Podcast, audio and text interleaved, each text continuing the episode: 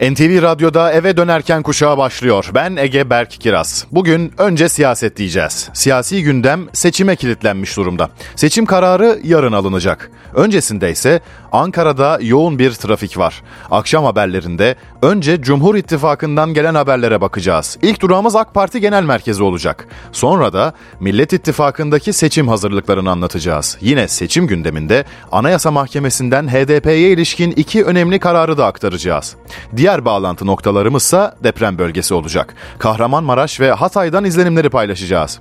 Özel yer ayırdığımız başlıksa dün YÖK'ten gelen önemli açıklama. 34 yaş üstü kadın üniversite adaylarına özel kontenjan ayrıldı. Bu karar sınavsız giriş anlamına mı geliyor? Karar nasıl uygulanacak? Eğitim uzmanı Sadık Gültekin'le konuştuk. Günün bir diğer sıcak başlığı Türkiye'deki şap hastalığı alarmı. NTV Radyo'da akşam haberleri başlıyor.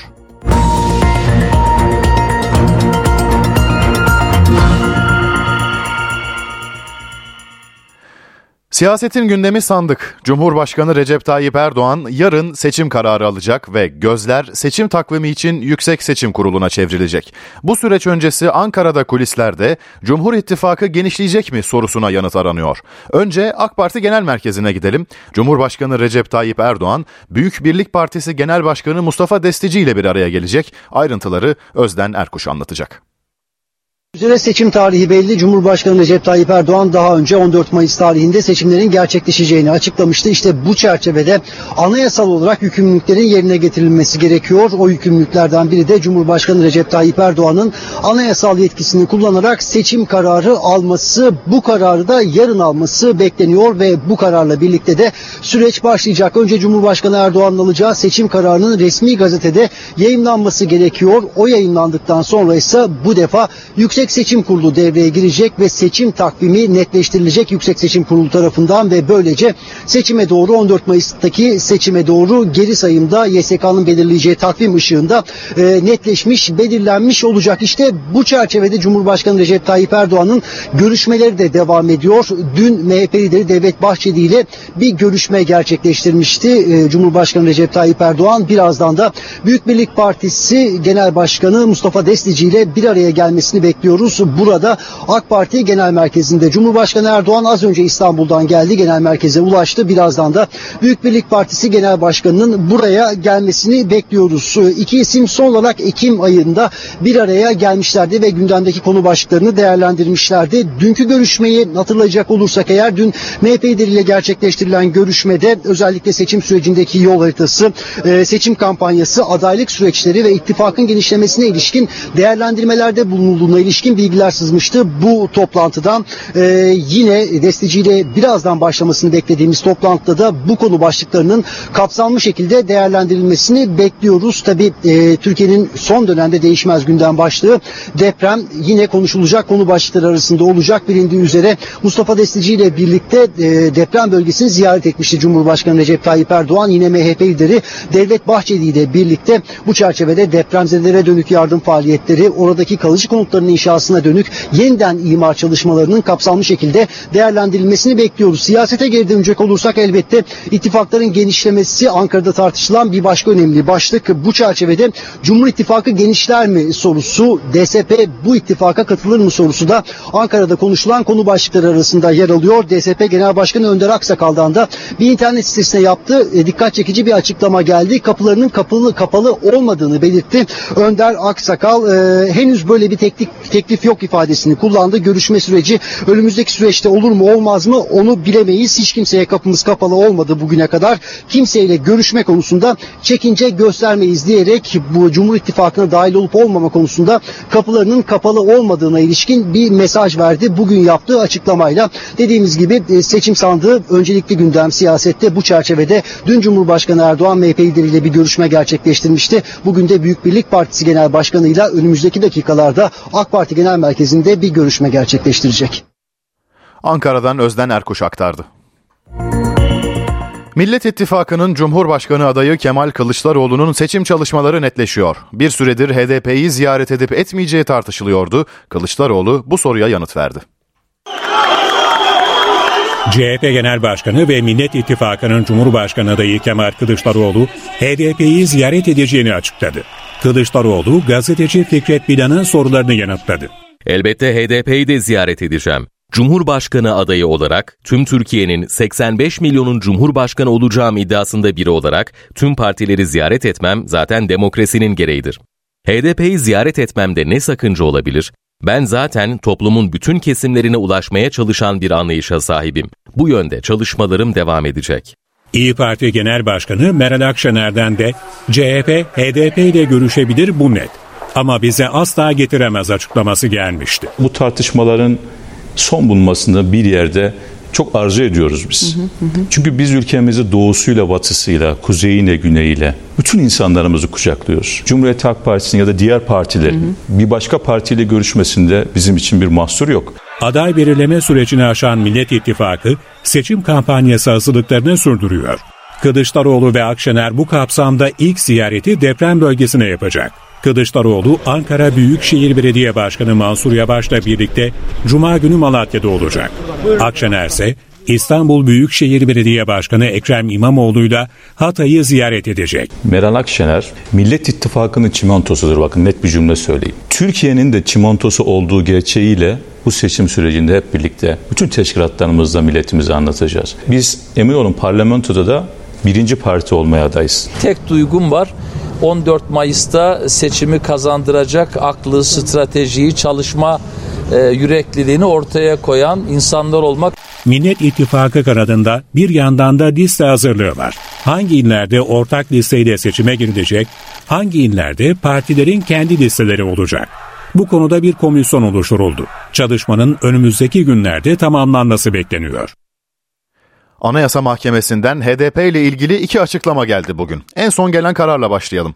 HDP'nin hazine yardımına geçici bloke konulmasına dair karar kaldırıldı. Ayrıntıları Funda Görey anlatıyor.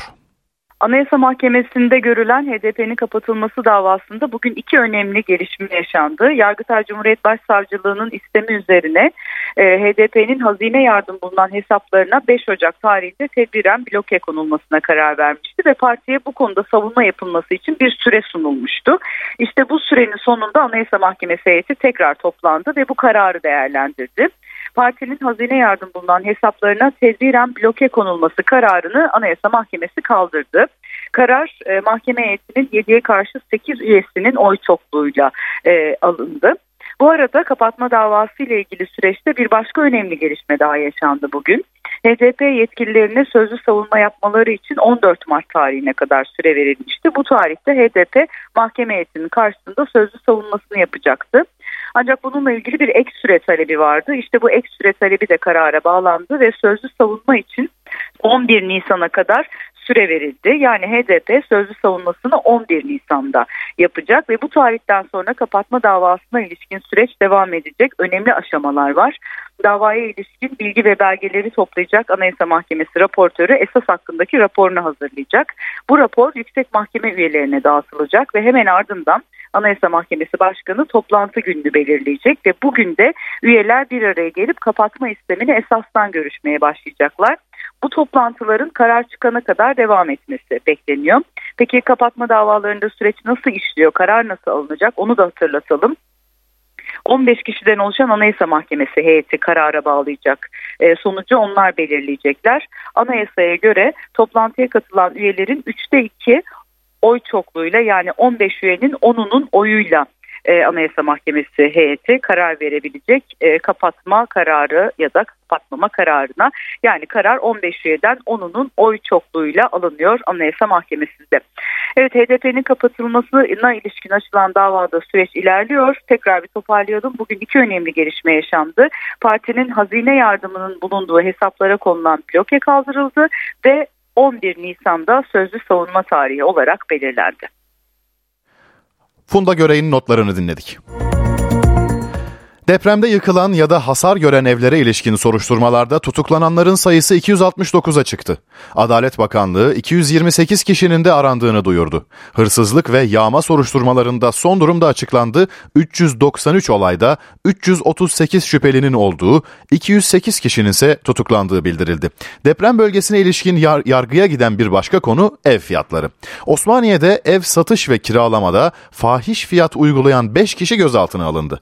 Zanlıların 1 milyon liralık evi 5 milyon liraya sattığı, kirası 2 bin lira olan ev içinde 4500 liraya yükseltildiği öğrenildi. Zanlıların ayrıca hasarlı evleri hasarsız olarak kiraya vermeye çalıştıkları da tespit edildi. 5 şüpheli hakkında 3 yıl hapis sistemiyle dava açılabilecek. Yüksek kiralar sadece deprem bölgesinde değil tüm Türkiye'de sorun. Yargıda bu konuda birçok dava var. Yargıda bu davaların yoğunluğunu azaltmak için yeni bir sistem geliyor. Kira anlaşmazlıklarına ara bulucu geliyor. Kiralar arttı. Ev sahipleriyle kiracılar soluğu mahkemede aldı. Artan davalar mahkemelerde yoğunluk oluşturunca yeni bir uygulama için çalışmalar hızlandı. Bu kapsamda ara buluculuk düzenlemesi kira anlaşmazlıklarında da zorunlu hale getirilecek.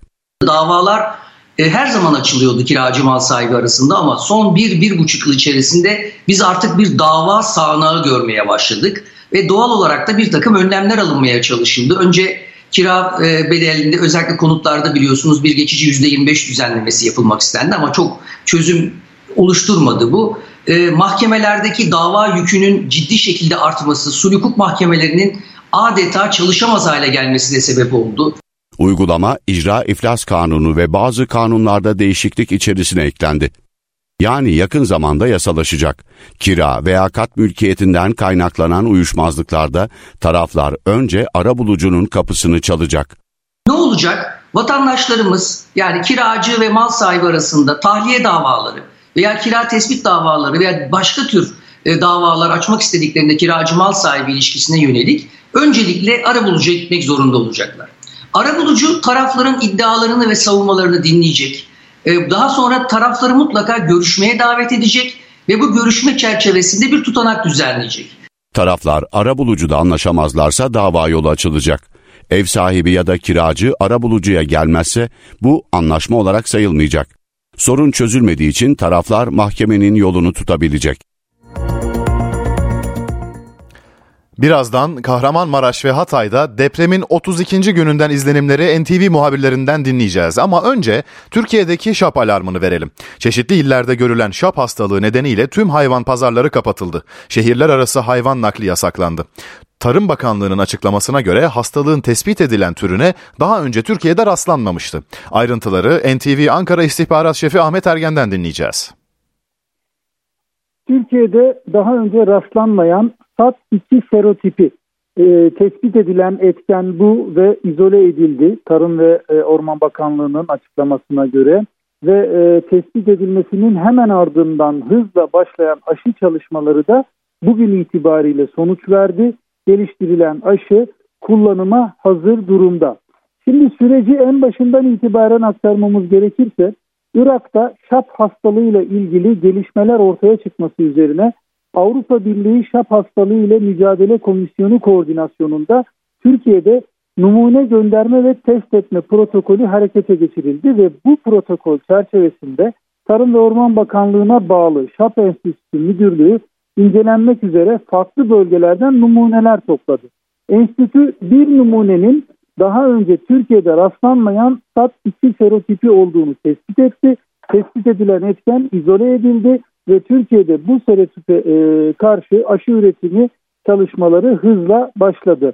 E, şimdi bütün bunlar yapılırken e, hastalığın Türkiye geneline yayılmaması için, bunun engellenmesi için sınır gözetim ve yol e, kontrol faaliyetleri de artırıldı. 8 işletme kordon karantina dahil olmak üzere tedbir e, uygulanır e, noktaya getirildi ve Dünya Hayvan Sağlığı Örgütü'ne de gerekli bildirimler yapıldı. Tarım ve Orman Bakanlığı'nın açıklamasında bir kez daha tekrar edelim. E, bu yeni e, serotipe karşı aşının üretildiği bugün itibariyle kullanıma hazır hale getirildiği vurgulandı. Ancak ilkbahar şap aşılama kampanyası süresince bazı tedbirler alındığı belirtildi. Buna göre kesin ithalat ve ihracat amaçlı olanlar dışında hayvan sevkiyatı, hayvan nakli durduruldu.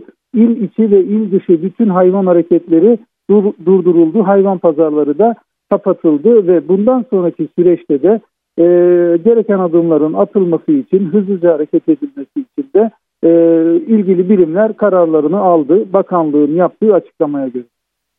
Şap hastalığıyla ilgili gelişmeleri, ayrıntıları NTV Ankara İstihbarat Şefi Ahmet Ergen'den dinledik. Şimdi kilise uzanacağız. Tarım Bakanı Vahit Kirişçi tam da bu konuyla ilgili şap hastalığıyla ilgili bir açıklama yapıyor dinliyoruz. Türkiye'de de e, bu hastalığın olduğu yönünde, olabileceği yönünde bir endişesi e, oluşuyor. Ve buradan hareketle de e, bizim ŞAP Enstitümüz, e, Ankara'daki ŞAP Enstitümüz e, bu hastalıkla ilgili gerekli incelemeler başlatılıyor. Ve bu çerçevede de yürüttüğümüz çalışmalar noktasında e, bizim SAT2 olarak serotipi bir e, hastalık olduğu, bununla ilgili de mutlaka bizim ilerleyen süreçte e, konu büyümeden gerekli tedbirleri almamız gerektiği hususunda bakanlık olarak zaten bir çalışmamızda gündeme gelmiş oluyor.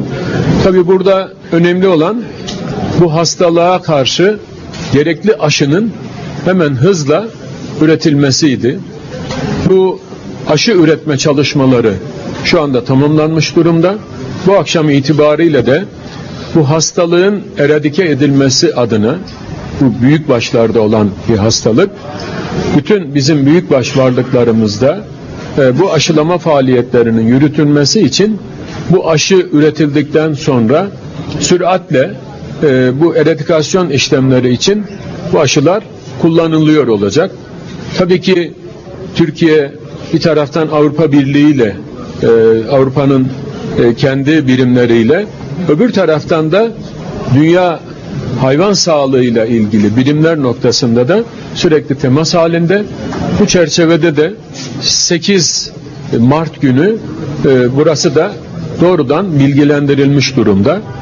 Buradan hareketle e, biz bakanlık olarak evet bu SAT2 serotipi noktasında e, bunun gereği olan aşılar üretildi ve bu aşılar büyükbaş hayvanlarımızda e, kullanılacak ve böylelikle de hastalık tamamıyla eradike edilmiş olacaktır e, diyoruz. Vatandaşlarımızı şu anda endişelendirecek, kaygılandıracak herhangi bir durum söz konusu değil. Bakanlığımız her türlü çalışmaları hem bakanlık düzeyinde hem de sahada bunları yürütüyor. Uluslararası organizasyonlarla da görüşmelerimiz sağlıklı bir şekilde devam ediyor. Kaç işletmede görüldü efendim şu anda? Şöyle burada işletme sayısı olarak değil de yani bir e, böyle bir hastalığın olduğu yönünde bir belirti elde edildikten sonra e, bunun e, önemli olan hemen süratle aşısının geliştirilmesiydi. Bizim açımızdan önemli olan odur. Çünkü bu tür hastalıklarda e, ona uygun aşının üretilmesi gerekiyordu. Tabi bakanlığımızın bu yönde de e, ciddi bir kapasitesi var, potansiyeli var ve sadece bizler değil aynı zamanda özel sektörümüzde e, bunu Covid-19'da da gördük.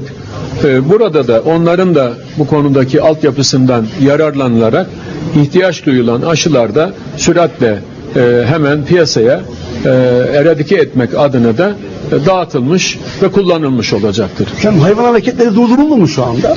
E, tabii ki hayvan hareketleri de ister istemez evet, hayvan hareketleriyle ilgili de bu tür tedbirler şu anda caridir. Ne kadar büyükbaş hayvan aşılaması planlanıyor efendim? Ne kadar sayı var mı? Türkiye'nin şu anki sahip olduğu hayvan popülasyonu var biliyorsunuz. Bu büyükbaş hayvanlarımızın tamamı bir şekilde e, bu aşıyla aşılanmak durumunda. Ne kadar sürecek bu süre efendim aşılama süresi yaklaşık? Tabii ki bu aşılama çalışmalarının da kendi hızına da bağlı. E, gerek bakanlığımızın gerekse özel e, veterinerlik hizmetleri veren arkadaşlarımızın da çabalarıyla bu aşılama işlemleri en kısa zamanda tamamlanacak. Yani Türkiye'de bir herhangi bir tehlike yok şu anda. Şu anda bir bu hastalığın olduğu tespit edildikten sonra tekrar söylüyorum önemli olan aşının geliştirilmesiydi. Aşı süratle geliştirildi ve yeterli aşı şu anda üretilmeye başlandı ve bu aşıların dağıtımı bundan sonra ve de uygulanması önemliydi. O da bu akşam itibariyle başlamış ve yarından itibaren de artık bu çalışmalar hızla sürdürülüyor olacak. Teşekkür. Ben teşekkür ediyorum. Şap hastalığıyla ilgili gelişmeleri aktardık NTV Radyo'da. Önce NTV Ankara İstihbarat Şefi Ahmet Ergen bizlerle birlikteydi. Daha sonra Tarım Bakanı Vahit Kirişçi'nin açıklamalarını dinledik. Vahit Kirişçi gerekli ve yeterli aşının üretildiğini ve hızla aşılamalara başlanacağını belirtti. Şimdi NTV Radyo'da bültenimiz devam ediyor. Deprem bölgesine gideceğiz. 7,7 ve 7,6 büyüklüğündeki depremlerin merkez üssü Kahramanmaraş'a uzanacağız. Enkaz kaldırma çalışmaları devam ediyor. Depremzedeler çadır ve konteyner kentlerde yaşamlarını sürdürüyor. Gökhan Gerçeğin izlenimlerini dinliyoruz. Kahramanmaraş'ın merkezindeyiz. E, depremin ana üstüne yaklaşık 40 kilometre mesafede ama e, gerçekten e, korkunç depremin etkileri, izleri silinmeye çalışılıyor. Şu da sorgulanıyor bir taraftan. Ciddi bir soruşturma var. Binlerce savcı tarafından e, sürdürülen binalar neden yıkıldı soruşturması. Simay Apartmanı günlerdir enkazın üzerinden yayın yapıyoruz ama hemen arkasındaki bina sağlam. Evet deprem çok yıkıcıydı, çok etkiliydi. Yapı denetim uzmanlarının olur verdiği binalar 7.4'e kadar dayanabiliyordu ama yapılan teknik incelemede e, yine şartnameye aykırı kolonların kesildiği, garajların açıldığı, aynı zamanda eksik malzeme kullanıldığı tespitler arasında taksirle adam öldürme gerekçesiyle yürütülen soruşturmalar var ve her gün şüpheli sayısı artıyor. Yapılan tespitler doğrultusunda e, Mimar Mühendisler Odası'ndan gelen inşaat mühendisleri, bilir kişiler, savcılara onlar yol gösteriliyor. Alınan analizler doğrultusunda bu tespitler yapılıyor. Gözaltı sayısı evet 500'ün üzerinde gözaltı vardı.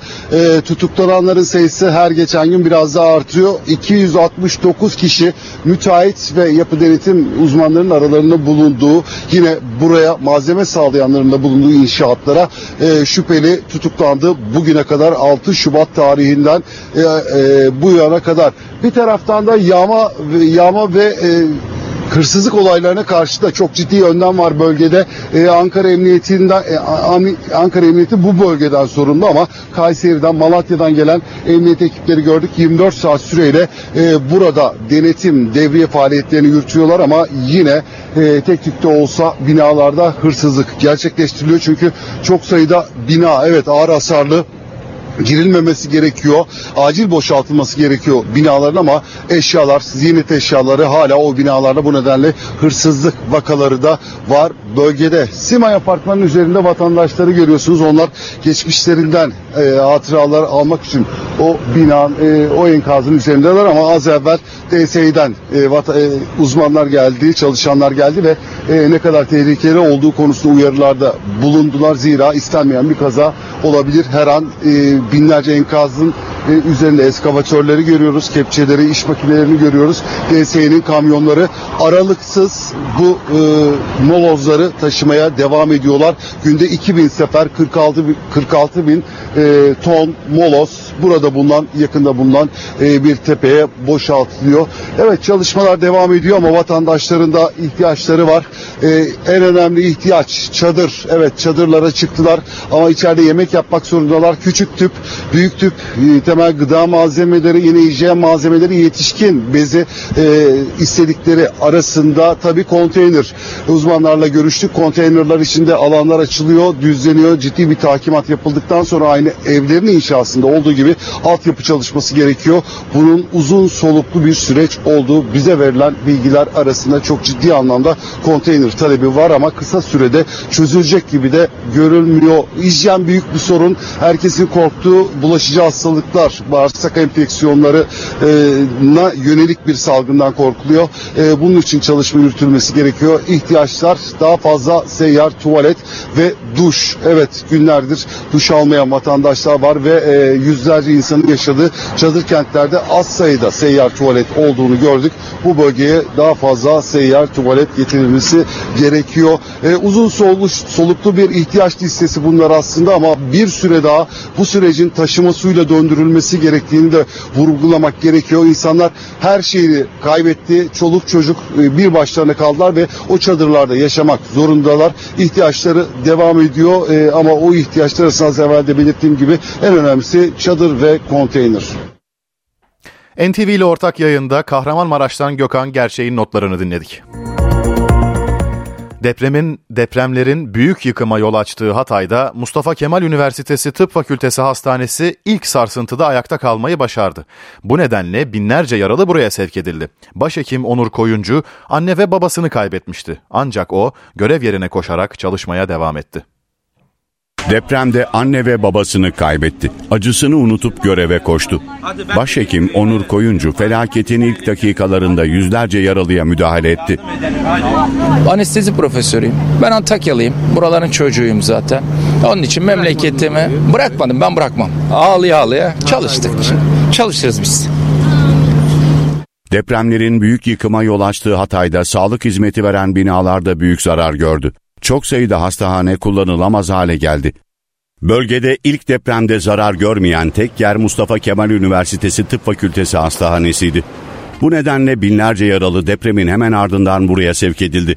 Ancak ikinci sarsıntıda burası da hasar alınca hastalar tahliye edildi. Maalesef çok sıkıntılı bir süreçti. Çok ciddi sayıda yaralıyla mücadele ettik burada ve bölgedeki biliyorsunuz diğer hastanelerin hemen hepsi zarar gördüğü için tek hastane olarak biz bu görevi verdik. İlk 72 saatte yaklaşık 2500 yaralıya hizmet verdik.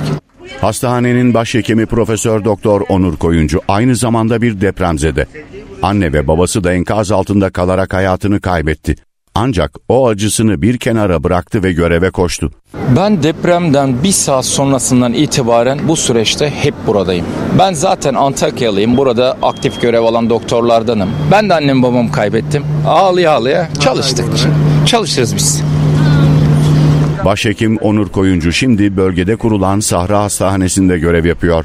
Yaralı depremzedelerin kontrolünü sağlıyor, ihtiyaca göre farklı hastanelere yönlendiriyor. İstanbul'da deprem riski nedeniyle Çapa ve Cerrahpaşa Tıp Fakülteleri ile Kağıthane Devlet Hastanesi için tahliye kararı alındı.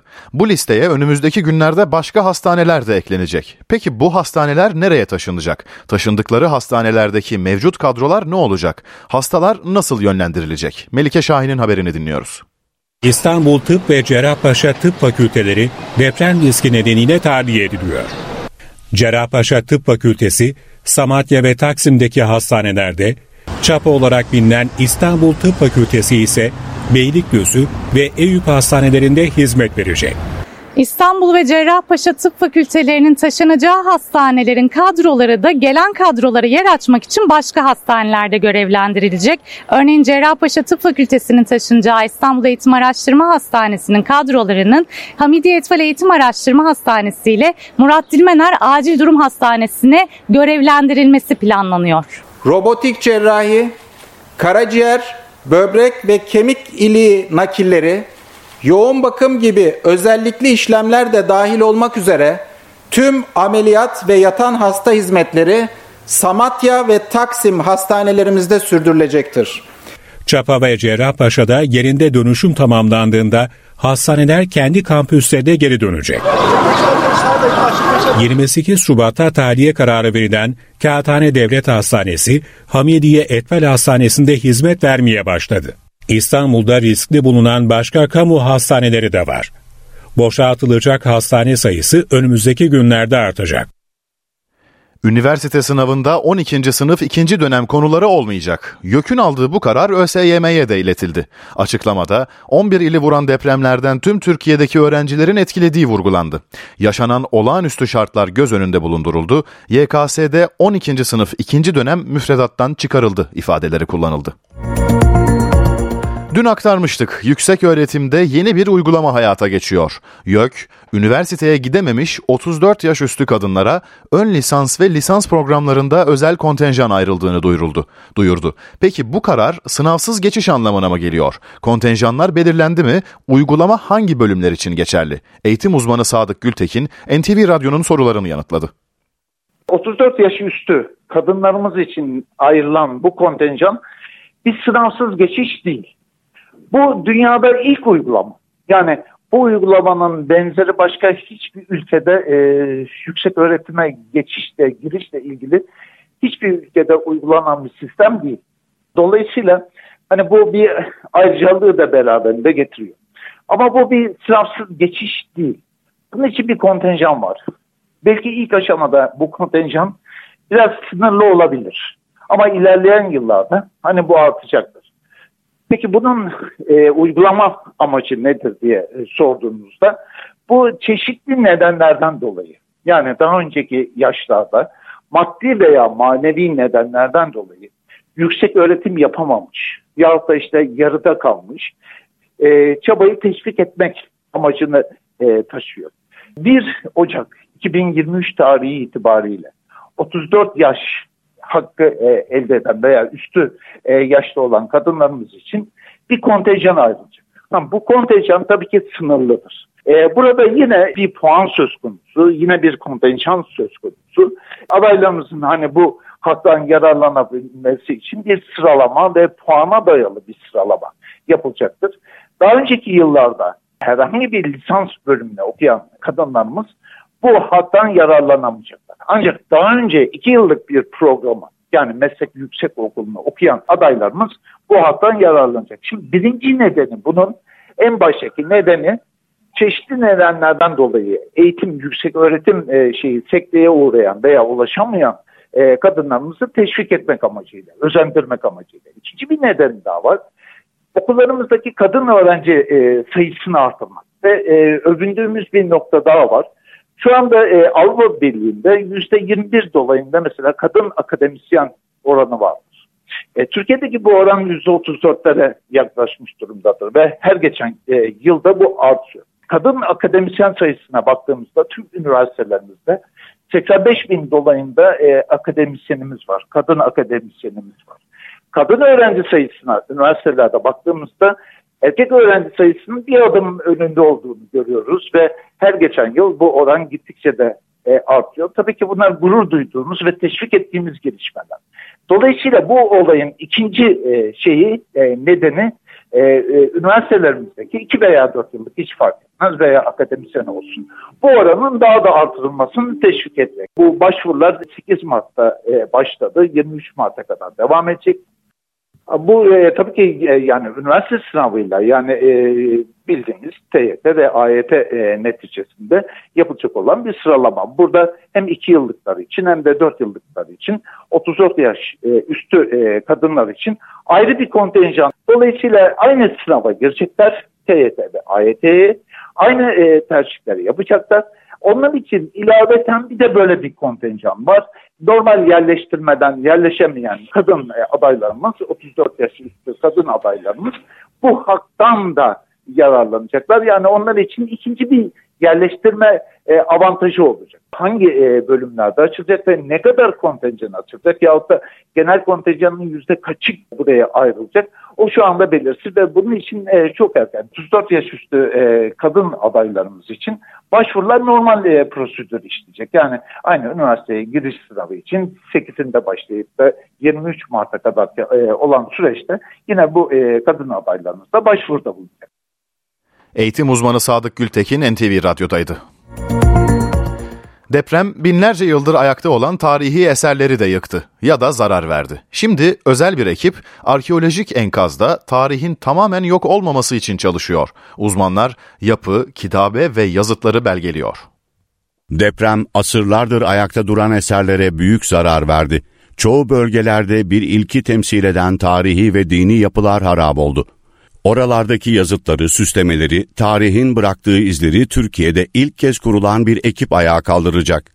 Afet Bölgesi Kazı ekibi yıkımın arasında enkaz arkeolojisi yürütüyor. Tabii kazı başkanlığımız e, enkaz haline gelen e, binalarda özellikle kitabe gibi süslemeli taşlar gibi e, nitelikli e, eserlerin, mozaiklerin e, güvenli bir şekilde, bilimsel bir şekilde e, toplanarak e, müzelerimizde korunma e, altına e, alınması amacıyla e, çalışmalar yapacak. Deprem felaketinin ardından kültür varlıklarının kurtarılması için bölgedeki tüm üniversitelere çağrı yapıldı. Kültür ve Turizm Bakanlığı Genç Arkeoloji Bölümü öğrencilerini sahaya davet etti. Ani Öğren Yeri Kazı Başkanı Doçent Doktor Muhammed Arslan Başkanlığında tescilli yapıların kurtarılması için çalışmalara başlandı. Başta Hatay'da olmak üzere cami, kilise, hamam ve mescit gibi yapılarda kurtarma kazıları yapılıyor. Vatandaşlarımızla birlikte e, şehirlerimiz de depremzede oldu, kültür varlıklarımız da depremzede oldu. Hatay merkezde olmak üzere e, afet yaşayan diğer illerimizdeki e, tescilli yapılarda da bu çalışmaları e, gerçekleştirmiş olacağız. Sahada görevli uzmanlar kurtardıkları eserleri titiz bir çalışmayla enkazdan çıkarıyor. Korumaya alınan eserler kentteki ya da başka şehirlerdeki müzelere kaldırılıyor. Çıkarılan tarihi bulgular restorasyon başladığında getirilip tekrar aynı yapıya yerleştirilecek. Kültür ve Turizm Bakanlığı ekibi de sahada envanter çalışmalarını sürdürüyor. Deprem felaketinin ardından UNESCO'dan da açıklama yapılmış, Dünya Mirası listesindeki yapıların durumu için bölgeye uzmanların gönderildiği belirtilmişti. İstanbul Maltepe'de 3 yıl önce kontrolsüz yıkılan binanın enkazı hala duruyor. Yıkımda bitişik apartman da zarar görmüştü. O apartmanda da herhangi bir güçlendirme yok. Daire sakinleri korkuyor ama binada oturmaya da devam ediyor. Takıyorum bunu buraya. Salladığım zaman duvardaki bütün kolonlar, şey, tuğlalar sallanıyor. Yani kolonlar ayrılmış durumda. Herhangi bir İstanbul depreminde bu kolonlar, şey, tuğlalar anında çökecektir. 3 yıl önce bitişiğindeki yıkım çalışması binaya zarar verdi. Apartman duvarı su sızdırmaya başladı. Binada oluşan rutubetli su sızıntısı kolonları dayanıksız hale getirdi. Daire sakinleri olası Marmara depremi için endişeli. Olası bir İstanbul depreminde bu kolonlar ne olacak bilmiyoruz. Apartmanımız bitişik apartman olduğu için sol tarafımızdaki bina yıkılmıştır. Yıkıldığı için binamız sıvasız kaldığı için sağ tarafta elektrik kabloları, tuğlalar ve kolonlar dışarıda kalmıştır. Sıvasız kaldığı için e, sürekli kış ayı gördüğü için, yağmur gördüğü için ıslanmalar oluyor. Alt komşumuzun e, kolonla duvar tuğlalar arasındaki boşluk bir boşluk oluştu. Tornavidaya soktuğumuz zaman salladığımız zaman duvar sallanma durumuna geldi. 3 yıl önce yıkılan binanın kaldırılmayan enkazı da çevrede tehlikeye yol açıyor. Burada çocuklar oyun oynuyor. E, paslı demirler var, çöpler var. Bunlar zarar verebilir çocuklara. Benim evim su alıyor. Benim evimde çatlaklıklar oluştu. Apartmanın bütün duvarları su alıyor. Şu pisliğe bir bakın ya. Bu hem biz moloz soluyoruz hem çöplük soluyoruz. Evimizi sinekler bastı, böcekler bastı. Akrep bile çıktı ya. Şu çocuklar bile gidip şuraya çıkacak. 5-6 yaşında, 11-12 yaşında şişe kırıyorlar. Taşları alıp duvarlara vuruyorlar. Anne babalarının bile haberleri yok yani. Buradaki paslı demir o çocuğa girse çocuk gidip annesine de söylemeyecek. Apartman sakinleri bir an önce belediyenin önlem almasını istiyor. NTV Radyo Rusya, Ukrayna'nın pek çok bölgesine füze ve dronlarla saldırdı. Hedef alınan yerler arasında başkent Kiev dahil kritik tüm bölgeler var. Lviv saldırılarında 5 kişinin öldüğü duyuruldu. Ukrayna'da pek çok kent güne patlama sesleriyle uyandı. Başkent Kiev başta olmak üzere batıda Lviv, kuzeydoğudaki Harkov ve Karadeniz kıyısındaki Odessa füze saldırılarının hedefi oldu. Saldırılarda Lviv kentinde hayatını kaybedenler oldu. Ukrayna Hava Kuvvetleri Rusya'nın 81 füze 8 de kamikaze drone saldırısı gerçekleştirdiğini duyurdu. Açıklamada Ukrayna güçlerinin Rusya'nın fırlattığı bazı seyir füzelerini havada imha ettiği kaydedildi. Ukrayna Enerji Bakanlığı da Rusya'nın Ukrayna'nın 7 bölgesindeki enerji tesislerine saldırılar düzenlediğini açıkladı. Saldırılar sonucu Zaporijya nükleer santralinde de hasar meydana geldiği belirtildi. Ukrayna Devlet Başkanı Volodymyr Zelenski, işgalcilerin sivilleri terörize ettiğini söyledi. Zelenski, tüm yapabilecekleri bu. Yaptıklarının sorumluluğundan kaçamayacaklar dedi. Başkent Kiev Belediye Başkanı Vitali Klitschko, kentin güneybatısının vurulduğunu duyurdu. Saldırılar sonucu kentin yarısına yakın kısmında elektrik kesintisi yaşandığı belirtildi. En yoğun çatışmaların yaşandığı Bahmut cephesinde ise durum kritik. NATO Genel Sekreteri Jens Stoltenberg, Rusya'nın büyük kayıplar vermesine rağmen kentin önümüzdeki birkaç gün içinde Rus güçlerinin eline geçebileceğini söyledi. Danimarka, küresel ısınmanın en büyük nedenlerinden karbondioksidi hapsetmek amacıyla yeni bir yöntemi hayata geçirdi. Karbondioksidi deniz altına hapseden projeyi yıllardır Norveç'te uyguluyor. Ama Danimarka'nın yönteminde bir ilk var. Nedir bu yöntem? Proje havayı temizlerken denizi kirletir mi ve çevreciler ne diyor? NTV temsilcisi Kayhan Karaca anlattı. Danimarka Kraliçesi 2. Margaret'in eşi Prens Henrik bundan tam 51 yıl önce ülkesinin Kuzey Denizi'ndeki petrol ve doğalgaz arama serüvenini Esbjerg limanında başlatmıştı. Oğlu Prens Frederick de dün aynı yerde ilk denizaltına karbondioksit stoklama tesisinin açılışını gerçekleştirdi. Bir diğer deyişle dünyanın ilk resmi karbondioksit mezarlığı Danimarka tarafından Kuzey Denizi'nde açılmış oldu. Bu teknoloji aslında 2000'li yılların başlarından bu yana mevcut. Norveç'in petrol şirketleri Kuzey veya Brent denizlerine yıllardır karbondioksit gömüyor. Danimarka'da açılan tesis tükenmiş bir petrol yatağı için kullanılan Danimarka kıyılarından 220 kilometre açıktaki Nini West adlı platform yakınlarında. Green Sand adı verilen projeye İngiliz kimya devi Ineos ile Alman enerji grubu Wintershall Dea öncülüğünde 20 şirket katılıyor. Projede Danimarka devleti de pay sahibi.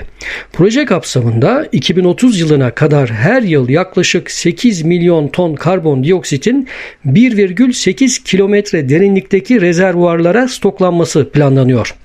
8 milyon ton, Danimarka'nın %10, Fransa gibi bir ülkenin ise %1,5 oranında karbondioksit emisyonuna eşit. Tesisin asıl özelliği ilk defa ithal karbondioksitin gömülecek olmasından kaynaklanıyor. Tesise ilk karbondioksit projenin öncü şirketlerinden Ineos'un Belçika'nın Anver kenti yakınlarındaki fabrikasından gelecek. İlaç ve temizlik ürünlerinde kullanılan etilen oksit imalatı sırasında bu fabrikanın bacalarında biriken karbondioksit Kuzey Denizi derinliklerine stoklanacak. Danimarka 2045 yılında karbon nötr ülke olmayı hedefliyor ve karbondioksiti deniz altına gömmeyi bu hedefe ulaşmada önemli bir araç olarak görüyor. Danimarka ve Grönland Jeoloji Servisi ülkenin denizaltı stoklama kapasitesinin 22 milyar ton olduğunu, bunun Almanya ve İsveç gibi ülkelerin karbondioksitinin bir bölümünün stoklanması için de kullanılabileceğini belirtiyor. Ancak Danimarkalı kimi jeolog ve çevreciler aynı görüşte değiller. Karbondioksitin kaptaj ve stoklama işlemlerinin hala pahalı olduğunu ve bu teknolojinin karbon sızıntısı riski nedeniyle henüz tam olarak kontrol edilemediğini söylüyorlar. Aynı uzmanlar 2030 yılına kadar 5 milyon tondan fazla karbondioksit kaptajının zor olduğunu ve bu yöntemin fosil yakıtlardan kurtulmamak için bahane oluşturabileceğini de dile getirmekteler. Kayhan Karaca, NTV Radyo, Strasbourg. İstanbul'da kuraklık sürüyor, yarattığı sonuçlar ağırlaşıyor. Barajlardaki su oranı %35'e düştü. Büyükçekmece Baraj Gölü'ne gidelim şimdi. Yağışlar durdu, kuraklık barajlarda kendini gösterdi. Büyükçekmece Baraj Gölü'nün doluluk oranı %30'a düştü. Geçen yıl bu dönem Büyükçekmece'deki doluluk oranı %94'tü. Bir kısmı tamamen kuruyan gölde su gözle görülecek şekilde çekildi. Çok az su kaldı yani. Yani gidişat iyi değil. 300 metre ileri gidiyoruz. 2 metre, 2,5 metre su gösteriyor. Önceden 7-8 metreydi. Ya üçte bir bile kalmamış. İnşallah yağış olur da yani dolar gölümüz. Bu sene yağmur olmadı. Ne yapalım? Kar da yağmadı. Sular bayağı çekilmiş. Bu sene yağmur yağmasa bu su en az 5 metre daha gider. İSKİ verilerine göre İstanbul'daki tüm barajların doluluk oranı %35.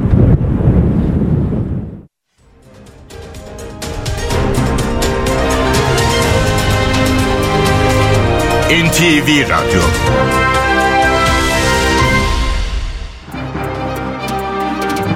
Borsa İstanbul Ulusal Yüz Endeksi 5464 puandan işlem görüyor. Serbest piyasada dolar 18.95, euro 20.06 seviyesinde. Euro dolar paritesi 1.05, ons altın 1828 dolarda. Kapalı çarşıda gram altın 1114 liradan satılıyor, çeyrek altınsa 1841 liradan. Brent petrolün varil fiyatı 83 dolar.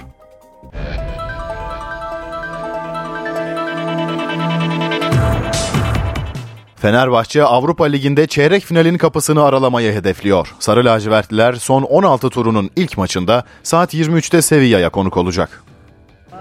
Fenerbahçe Avrupa Ligi'nde çeyrek final peşinde. Sarı lacivertliler son 16 turu ilk maçında saat 23'te Sevilla deplasmanına çıkacak. Teknik direktör Jorge Jesus kupayı 6 kez kazanarak bu turnuvada rekor kıran İspanyol rakibi karşısında takımına güveniyor. Eşleşmeyi değerlendiren Portekizli çalıştırıcı final hayalini gizlemedi.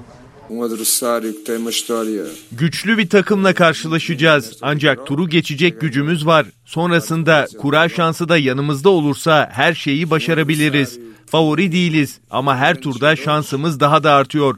Çeyrek finalden itibaren Avrupa Ligi'nin seviyesi Şampiyonlar Ligi'ne çıkıyor. Daha önce iki kere final oynadım. Yine finale çıkmayı hayal ediyorum. Zorlu mücadele öncesinde Fenerbahçe'deki tek eksik tedavisi süren Luan Perez. Sarı lacivertlerin sahaya Altay, Serdar Samet Salahi, Ferdi Arau Crespo Lincoln, İrfan Valencia ve Rossi 11 ile çıkması bekleniyor. İspanya Ligi'nde kümede kalma mücadelesi veren Sevilla'nın teknik direktörü Sampaoli, Fenerbahçe karşısında kötü gidişe son vermenin peşinde. Zor günlerden geçmemize rağmen elimizden geleni yapacağız. Fenerbahçe turnuvanın güçlü kadrolarından birine sahip. Tüm zorluklara çözüm üretmemiz gerekiyor. Ramon Sanchez Pizjuan stadında saat 23'te başlayacak mücadeleyi Fransız hakem François Letexier yönetecek. Çeyrek finalisti belirleyecek rövanş maçı 16 Mart'ta Kadıköy'de oynanacak. UEFA Konferans Ligi'nde ise iki temsilcimiz bugün çeyrek final yolunda avantaj arayacak. Sivas Spor Konferans Ligi'nde oynadığı 3 deplasmanda 2 galibiyet bir beraberlik alarak adını bir üst tura yazdırmıştı. Fiorentina deplasmanında Sivas Spor bu akşam saat 23'te sahada olacak. A grubunu lider tamamlayan Başakşehir ise Belçika temsilcisi Gent'e konuk olacak. Karşılaşma saat 23'te başlayacak. Konferans Ligi'nde çeyrek finalistleri belirleyecek rövanş maçları 16 Mart'ta oynanacak. Süper Lig'de bir aydır maça çıkmayan lider Galatasaray'da eksikler azalıyor. Tedavisi tamamlanan Fernando Muslera takımla çalışmalara başladı. Sarı Kırmızılılarda Dries Mertens ile Fredrik Mitchell'ün tedavileri ise devam ediyor. Süper Lig'de Fenerbahçe'nin 6 puan önünde liderliğini sürdüren Galatasaray, cumartesi günü Kasımpaşa'yı konuk edecek. Türk takımları Euroleague'de çift maç haftasına kötü başladı. Fenerbahçe Beko'nun galibiyet serisi İsrail'de sona erdi. Üst üste 3 maç kazanarak Maccabi Tel Aviv deplasmanına çıkan Sarı Lacivertliler sahadan 78-74 mağlup ayrıldı. Itudis'in ekibi bu sezonki 10. mağlubiyetini aldı. Fenerbahçe çift maç haftasındaki ikinci sınavında yarın Barcelona'yı konuk edecek. Anadolu Efes'te Kızıl Yıldız deplasmanında farklı yenildi. Bir sayı geride girdiği son çeyrekte etkisiz kalan lacivert beyazlılar sahadan 94-75 mağlup ayrıldı. Baş antrenör Ergin Ataman bitime 4 dakika 44 saniye kala ikinci teknik faulünü alarak oyundan atıldı. 13. yenilgisini alan Anadolu Efes yarın Maccabi Tel Aviv'i ağırlayacak. NTV Radyo'dasınız. Eve dönerken kuşağında haberlerle karşınızdayız. Hatay'da diğer deprem bölgelerinde olduğu gibi enkaz kaldırma çalışmaları sürüyor. Bu çalışmalarda en başlıca sorun insan sağlığını tehdit eden asbest tozu. Baran Bila izlenimlerini anlatıyor. Hatay'da, Antakya'da nereye bakarsanız bakın aynı acı manzara, aynı acı görüntüler var. Yerle bir olmuş sokaklar, evler, enkaz moloz yığınına dönmüş caddeler. Enkaz kaldırma çalışmaları hızlandı çünkü bugüne kadar hasar tespiti devam ediyordu. Öte yandan yanlış mühendislik, yanlış müteahhitlik hizmeti alınması ile ilgili sorunların belirlenebilmesi için karot örnekleri, demir çelik örnekleri alınıyordu enkazlardan. Savcılar, bilirkişi ve polis eşliğinde bu yönde bir faaliyet yürütüyordu. Şimdi o çalışmaların tamamlanmasıyla veya büyük oranda sona gelinmesiyle enkaz kaldırma çalışması hızlandı. Şöyle bir sorun var e, kent genelinde ve Antakya genelinde.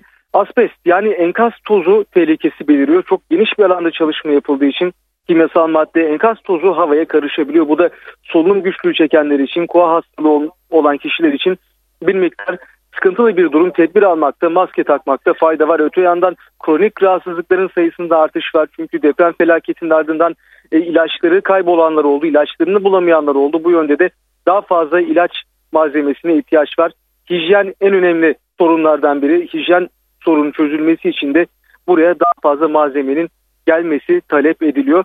E, barınma sorunuyla da alakalı çadır kentler kuruldu. Depremzedeler o çadır kentlerde yeniden hayata tutunmaya çalışıyorlar. Öte yandan konteyner kent kurulması tabii çok önemli çünkü ilerleyen dönemde hava koşulları değişebilir. Fırtına, yağmur veya benzer durumlardan korunması için de en azından geçici bir süre o evleri yeniden yapılana kadar konteyner kentlerde kalması depremzedelerin büyük önem taşıyor. Bu yöndeki çalışmalarında hızlandırıldığı bilgisi var. Farklı belediyelerden de bu yönde destek var. Farklı illerden, farklı ilçelerden hatta ülkelerden destek geldi. Konteyner kent kurulmasıyla ilgili polis ekipleri sık sık devriye görevini yürütüyor. Polis, jandarma ekipleri bölgede asayiş olaylarına karşı önlem alınmış durumda. Nakliyat firmalarını sık sık görüyoruz çünkü e, halen vatandaşlar evlerinden özellikle yüksek katlardan eşya indirmek isteyebiliyorlar. E, yüksek riskli olsa bile çökme riski olsa bile bu yönde bir talep var. Dolayısıyla nakliye firmalarına olan da e, talebin artmasıyla iki kat, üç kat fiyat istendiği de e, şikayet edilen konular arasında yer alıyor. Yapılması gereken çok şey var, çözülecek, e, çözülmesi gereken pek çok sorun var. Ancak Antakyalılarla, Hataylılarla konuştuğumuz zaman sık sık bize şunu dile getiriyorlar. Evet, e, bir süreliğine biz gitmiş olabiliriz. Çünkü bir kısmı ailesini şehir dışına bırakmıştı, geri döndü. E, ilerleyen süreçte de belki gittiğimiz zamanlar olacak ama hepimizin ortak beklentisi yaşadığımız yerlere geri dönmek, eskiden o güzel günleri yeniden yaşamak, güçlü, sağlıklı binalarda o binalar inşa edilsin, yeni iş imkanları oluşturulsun ki biz de şehrimizi terk etmeyelim diyorlar. Hatay'dan Baran bile aktardı. Depremin vurduğu illerden Osmaniye'de sağlam binalardaki fahiş fiyat artışına karşı operasyon düzenlendi, 5 kişi gözaltına alındı. Hukukçular mevcut düzenlemenin yetersiz olduğunu söylüyor. Depremin etkilediği illerde milyonlarca kişi şehirlerini terk etti. Deprem göçü hala sürüyor. Bu durumu fırsat bilen bazı emlakçı ve konut sahipleri göç alan kentlerde fahiş fiyat artışı uyguladı. Osmaniye'de 5 kişi gözaltına alındı. Aralarında emlakçıların da bulunduğu şüphelilerin 1 milyon liraya satılan evleri 5 milyon liraya, 2000 liralık kiraları ise 4500 liraya yükselttiği tespit edildi. Türk Ceza Kanunu bu tip durumlarda 1 yıl 3 yıl arası ceza öngörüyor. Ancak böyle bir hileli yolla yalan haber yayarak ya da hile yaparak fiyatları yükseltilmişse gerçekten hedef sonuç alınmışsa %50 artırıyor. İlaveten de bu işi emlakçılar yani simsarlar yaparsa 150 daha artırıyor. Dolayısıyla gerçekten de ağır bir ceza söz konusu oluyor. Osmaniye'deki olayda hakim tutuklamaması da normal görünüyor. Çünkü bu e, Türk Ceza Kanunu'ndaki ve CMK'daki kullanacak suç tiplerinden değil. Tabii ki daha önceden e, böyle olağanüstü bir durum olmadığı için e, kiralarla ilgili e, Yargıtay'ın vermiş bir kararı yok. Başka hizmetlerle ilgili var. Depremden sonra bu şekilde kiralarda ya da satılık evlerde fahiş fiyat artışıyla karşılaşmaya başladık.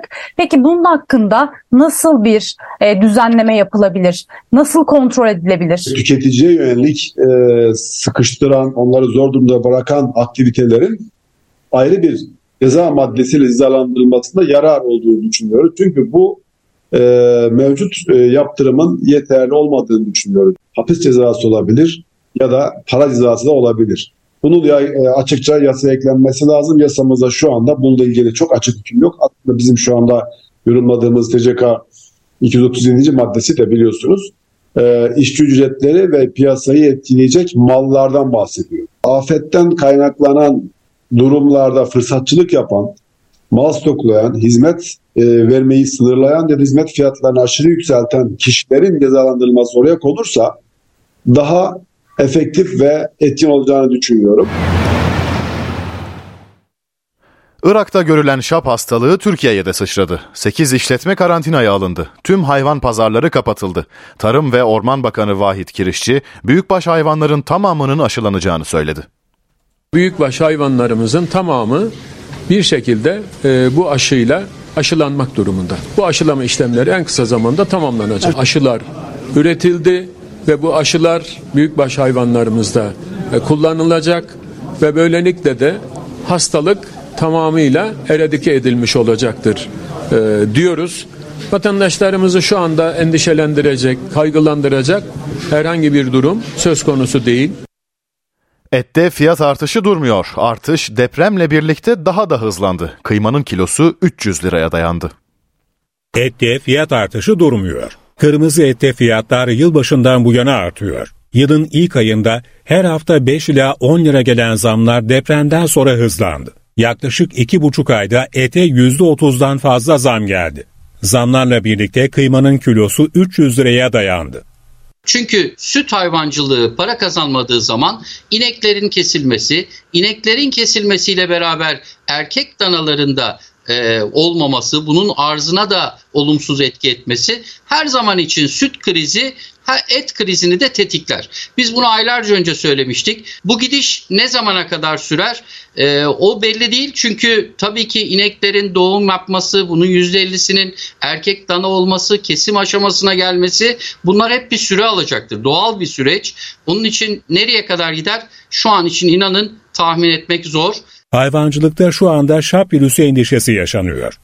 Hayvan kesimine şu an için engel olacak bir durum yok. Ancak üreticiler yine de bu durumun fiyatları daha da artıracağını düşünüyor.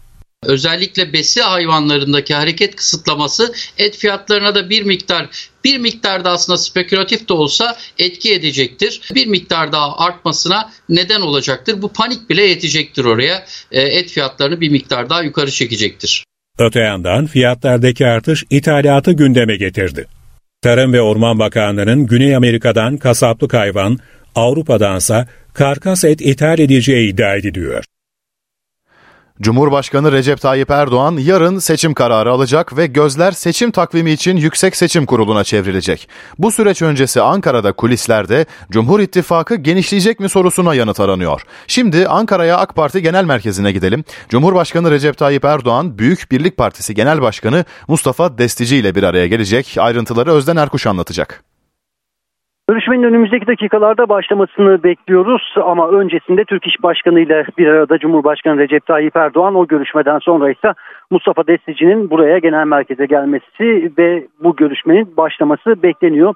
Ee, senin de söylediğin gibi artık seçim için tarih belli 14 Mayıs. İşte bu süreçte seçim kararı için artık gözler Cumhurbaşkanı Erdoğan'a çevrilmiş durumda. Cumhurbaşkanı Erdoğan'ın anayasal hakkını kullanarak seçim kararına ilişkin o kararı yarın imzalaması sonrasında ise bu kararın resmi gazetede yayınlanması bekleniyor. Resmi gazetede yayınlanması ile birlikte ise artık seçim için geri sayım başlayacak ve bu noktada da Yüksek Seçim Kurulu devreye girecek. Yüksek Seçim Kurulu da seçim takvimini bu kararın ardından belirleyerek kamuoyuyla paylaşacak ve seçime doğru da geri sayım başlamış olacak. Tabi seçim satımı haline girildiği için özellikle ittifakların görüşmeleri, ittifak toplantıları son derece önemli. E, bilindiği üzere Cumhurbaşkanı Erdoğan e, kısa süre önce MHP lideri Devlet Bahçeli ile bir görüşme gerçekleştirmişti. Edinilen bilgilere göre bu görüşmede Cumhur İttifakı'nın seçim çalışmaları, seçim kampanyası, aday belirleme süreci gibi konu başlıkları kapsamlı şekilde değerlendirilmişti. E, Bahçeli ile Cumhurbaşkanı Erdoğan'ın görüşmesinde e, bugün birazdan başlayacak görüşmede de Büyük Birlik Partisi Genel Başkanı Mustafa Destici ile benzer şekildeki konu başlıklarının kapsamlı şekilde değerlendirilmesini bekliyoruz. Tabii bir taraftan da ittifaklar genişler mi sorusu Ankara'da kulislerde en fazla konuşulan konu başlıkları arasında yer alıyor. Bilindiği üzere Cumhur İttifakı daha önce Hüdapar'la bir araya gelmişti. Hüdapar'la bazı görüşmeler yapılmıştı. Herhangi net bir sonuç çıkmamıştı ama e, bazı temellerde bir görüşme gerçekleştirilmişti.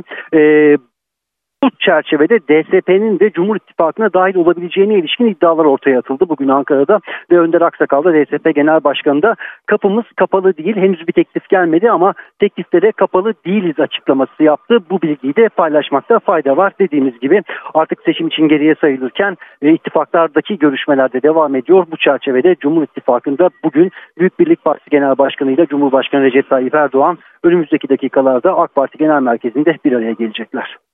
Özden Erkuş Ankara'dan aktardı. Millet İttifakı'nın Cumhurbaşkanı adayı Kemal Kılıçdaroğlu'nun seçim çalışmaları netleşiyor. Bir süredir HDP'yi ziyaret edip etmeyeceği tartışılıyordu. Kılıçdaroğlu bu soruya yanıt verdi. CHP Genel Başkanı ve Millet İttifakı'nın Cumhurbaşkanı adayı Kemal Kılıçdaroğlu HDP'yi ziyaret edeceğini açıkladı. Kılıçdaroğlu gazeteci Fikret Bilan'ın sorularını yanıtladı. Elbette HDP'yi de ziyaret edeceğim. Cumhurbaşkanı adayı olarak tüm Türkiye'nin 85 milyonun cumhurbaşkanı olacağım iddiasında biri olarak tüm partileri ziyaret etmem zaten demokrasinin gereğidir. HDP'yi ziyaret etmemde ne sakınca olabilir? Ben zaten toplumun bütün kesimlerine ulaşmaya çalışan bir anlayışa sahibim. Bu yönde çalışmalarım devam edecek. İyi Parti Genel Başkanı Meral Akşener'den de CHP, HDP ile görüşebilir bu net. Ama bize asla getiremez açıklaması gelmişti. Bu tartışmaların son bulmasını bir yerde çok arzu ediyoruz biz. Hı hı hı. Çünkü biz ülkemizi doğusuyla, batısıyla, kuzeyiyle, güneyiyle bütün insanlarımızı kucaklıyoruz. Cumhuriyet Halk Partisi'nin ya da diğer partilerin hı hı. bir başka partiyle görüşmesinde bizim için bir mahsur yok. Aday belirleme sürecini aşan Millet İttifakı seçim kampanyası hazırlıklarını sürdürüyor. Kılıçdaroğlu ve Akşener bu kapsamda ilk ziyareti deprem bölgesine yapacak. Kılıçdaroğlu Ankara Büyükşehir Belediye Başkanı Mansur Yavaş'la birlikte Cuma günü Malatya'da olacak. Akşener ise İstanbul Büyükşehir Belediye Başkanı Ekrem İmamoğlu'yla Hatay'ı ziyaret edecek. Meral Akşener Millet İttifakı'nın çimentosudur bakın net bir cümle söyleyeyim. Türkiye'nin de çimentosu olduğu gerçeğiyle bu seçim sürecinde hep birlikte bütün teşkilatlarımızla milletimize anlatacağız. Biz emin olun parlamentoda da birinci parti olmaya adayız. Tek duygum var. 14 Mayıs'ta seçimi kazandıracak aklı, stratejiyi, çalışma e, yürekliliğini ortaya koyan insanlar olmak. Millet İttifakı kanadında bir yandan da liste hazırlığı var. Hangi illerde ortak listeyle seçime girilecek, hangi illerde partilerin kendi listeleri olacak? Bu konuda bir komisyon oluşturuldu. Çalışmanın önümüzdeki günlerde tamamlanması bekleniyor. Milli Savunma Bakanı Hulusi Akar, Yunanistan Savunma Bakanı Nikolaos Panayotopoulos'la bir telefon görüşmesi gerçekleştirdi. Görüşmede Yunan Bakan 11 ili vuran depremler nedeniyle başsağlığı dileklerini iletti. Bakan Akar ise 6, 6 Şubat depremleri nedeniyle Yunanistan'ın gösterdiği dayanışma için teşekkür etti. Yapıcı ve olumlu bir havada geçen telefon görüşmesinde Milli Savunma Bakanı Akar ve Yunanistan Savunma Bakanı iki ülke arasında iyi komşuluk ilişkilerine dayalı gündemin geliştirilmesi konusunda mutabık kaldı. Deprem bölgesinden izlenimlerle devam edelim. Hatay'ın Samandağ ilçesinde şebeke suyunun içilmemesi konusunda uyarılar var. Hijyen de büyük bir sorun. İlçede depremzedeler için konteyner tuvalet, banyo ve çamaşırhaneler kuruluyor. Defne, mandalina ve zeytin ağaçlarıyla ünlüydü. 122 bin nüfuslu Hatay'ın Samandağ ilçesi. Deprem burayı da yıktı geçti. Hatay'ın en büyük ilçelerinden bir tanesi olan Samandağ'ın 28 bin binası bulunuyordu. Ancak depremle birlikte üçte biri yıkıldı ya da ağır hasar gördü. Şimdilerde o yıkık binaların enkazları kaldırılmaya çalışılıyor. Vatandaşlar ise çadır kentlerde yaşam mücadelesinde. En büyük sorun hijyen ve özellikle de kullanma suyu. İlçede yıkık ve acil yıkılması gereken 1040 bina bulunuyor. 8300'de ağır ve orta hasarlı yapı var. Ama bu Samandağ'da yaşayan bina sayısının yaklaşık yarısına yakın kısmının yenilenmesi anlamına geliyor. TOKİ ile yaptığımız görüşmelerde ilk kısımdaki e, süreçlerin başladığını ben biliyorum. Burada, buradan da Samandağlı hemşerilerimize bunu arz edebiliriz. Depremzedeler için 10 bölgede geçici yaşam merkezi kuruldu. Ancak hala sorun var. Çadır her zamanki gibi önceliğimiz. Tabii sıcak havaların gelmesiyle artık çadır da e, bize yetmeyecek. Çadırlara haşereler dolaşa, e, doluşabilir, e, yılanlar doluşabilir. O yüzden biz artık çadır geçip konteyner evler tarzı ürünler istiyoruz. Havaların ısınmasıyla hijyen sorunu da ön plana çıktı.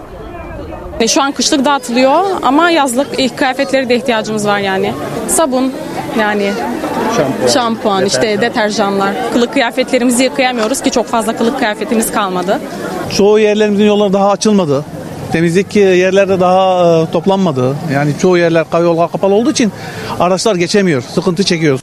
Bölgede ilk aşamada kurulan ve susuzluk nedeniyle kirlenen tuvaletler yerine konteyner tuvalet, banyo ve çamaşırhaneler kurulmaya başlandı. Elbette eksikliklerimiz olabilir ama gün ve gün ulaştıkça, gördükçe daha iyisini yapmaya çalışıyoruz. İlk, ilk başta işte duştu vesaire ama onların hepsini tamamladık. Şimdi onları daha iyi noktalara taşımaya çalışıyoruz. İlçede kullanım suyu, iç çamaşırı, sabun, şampuan, deterjan, yazlık giysi ve çadır ihtiyaçların başında geliyor. Kahramanmaraş'taki çadır kentte bembeyaz görüntünün arasında rengarenk çadırlar var. O çadırlar çocukların oyun çadırları. Gönüllüler, dernekler, yetkililer çocuklar gülsün diye birçok etkinlik düzenliyor. Oyun, spor alanları, aktiviteler. Eğlenceye dalıp yaşadıkları deprem felaketini unutmaya çalışıyorlar. Hemen hemen her çadır kentte özellikle çocuklar için bir aktivite alanı oluyor. Onlardan bir tanesindeyiz. Uzun uzadıya bir masa hazırlanmış durumda. Çocuklar burada maketler yapıyorlar ve sonra da rengarenk boyuyorlar. Kahramanmaraş'taki çadır kentte gün boyu çocuklar için etkinlikler yapılıyor. Yüzleri biraz olsun gülsün diye. Evet eğleniyorum.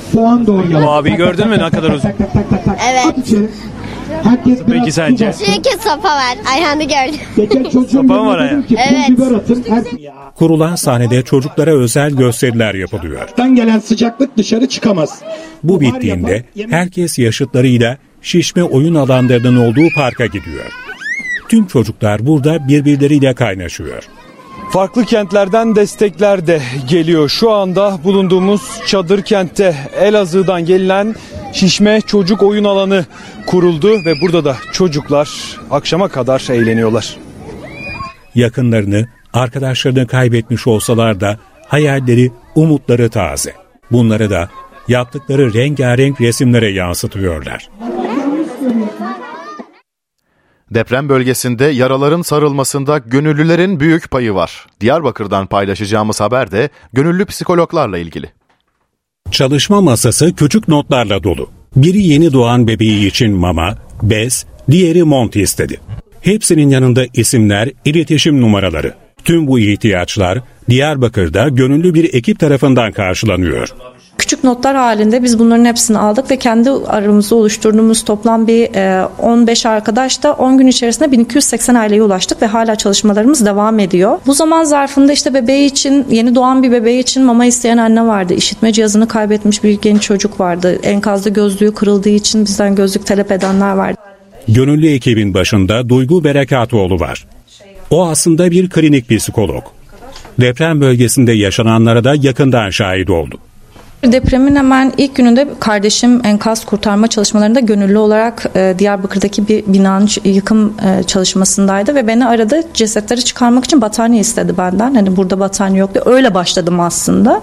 Sonraki günler işte oraya gittikten sonra oradaki ailelerin ihtiyaçlarına koşuşturayım derken bir baktık ki aslında herkesin şu an bize ihtiyacı var. Üniversite öğrenimini Amerika'da yapan Berekatoğlu, gönüllü yardım organizasyonlarıyla ilk orada tanıştı.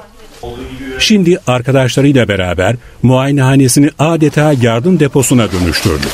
Depremzede çocuklar için hazırlanmış çantalar var. İlk ve ortaokul çocukları için tabii ki içerisinde farklı malzemeler var ve ilk etapta 650 çocuğa ulaştırılacak ama hedef 1000 çocuğa ulaşmak. Berekatoğlu, bir psikolog olarak deprem bölgesindeki halkın durumunun da yakından takip edilmesi gerektiğini söylüyor. 0-6 yaş öncesi çocuklar oyunla, oyun terapisiyle çocukların duygularını ifade etmesini sağlayacak alanlar oluşturmalı. Kadınlar bu afetten çift etkilenen kesim aslında. Hani çünkü toplumsal cinsiyet rollerinin dayattığı kadının rolü, işte hem bakmakla yükümlü olduğu çocuklar ve aynı zamanda yaşlılar. Bunlar tabii bu travmayı kadınlarda daha e, zorlu hale getirdi. Şimdi e, kadınların e, bu süreçte daha fazla destek alması gerekiyor. Yani her şeyden önce bu kadınların yaşam koşullarının iyileştirilmesi gerekiyor. Enkazlardan yaralı olarak kurtarılan depremzedelerin bir bölümü hayatını ampute olarak devam edecek. Onlar için çok sayıda proteze ve 3 boyutlu aparata ihtiyaç var. Robotel Derneği bu konuda örnek bir çalışma başlattı.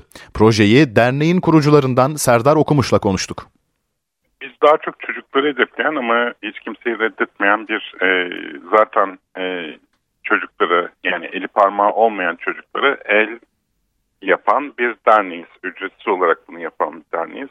Bu depremzedelere de şu anda amputasyon yaşamış ve ileride e, farklı sebeplerle de elini kaybetmiş olan e, kardeşlerimize, arkadaşlarımıza el yapma misyonuyla hareket ediyoruz. Bölge içerisindeki tespitlerimizi yapma aşamasındayız. Amputasyon yapıldıktan sonra e, bir süre yaraların iyileşmesi gerektiği için o süreyi biz de hazırlıklı geçiriyoruz şu anda.